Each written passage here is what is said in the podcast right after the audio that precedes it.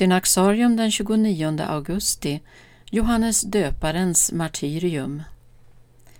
I både öst och väst firas idag minnet av Johannes döparens martyrium. Hans profetiska uppdrag nådde sin kulmen när han berövades livet på en kunglig födelsedagsfest. Johannes hade inte tvekat att påtala det otillbörliga i att Herodes levde tillsammans med sin brors hustru Herodias. Efter att Johannes hade arresterats och fängslats på den östra sidan av Döda havet berövades han livet på ett meningslöst och makabert sätt. På uttrycklig önskan av Salome, Herodias dotter, som genom sin dans hade behagat Herodes, sändes en vakt till Johannes cell för att halshugga honom. Hans huvud bars in till de församlade på ett fat mitt under de pågående festligheterna. Johannes döparen var den siste och störste av profeterna. Hans livshistoria utgjorde epilogen i den långa serie av Guds budbärare som gång på gång hade förkastats av det folk till vilket Gud sänt dem. Efter att Jesus hade förklarats på det heliga berget sa han med tanke på Johannes döparen Visst ska Elia komma och återställa allt, men jag säger er att Elia redan har kommit. Och de kände inte igen honom utan gjorde med honom som de ville.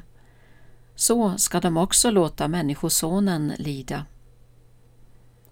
Troheten mot sanningen kostade Johannes livet.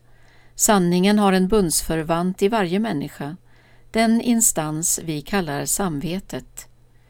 Människan är den enda varelse i skapelsen som vet något om ont och gott redan innan hon har fostrats till ett visst beteende. Vi kan välja att lyssna till samvetets stämma i vårt inre. Vi kan också överrösta den. Den mänskliga värdigheten bevaras genom troheten mot sanningens röst. Profeterna har sanningen som sin enda agenda men de är fria från sanningssägandet, aldrig hånfulla eller självgoda.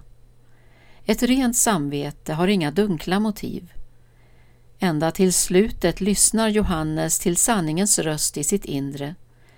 När frågorna uppstår inom honom var det så här allt skulle sluta. Sänder han från sin cell frågan till Jesus Är du den som ska komma eller ska vi vänta på någon annan?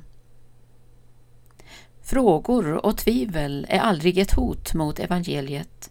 De är tvärtom nödvändiga för att slå sönder argument för tron som illa överensstämmer med verkligheten. Det uppriktiga tvivlet står i sanningens tjänst.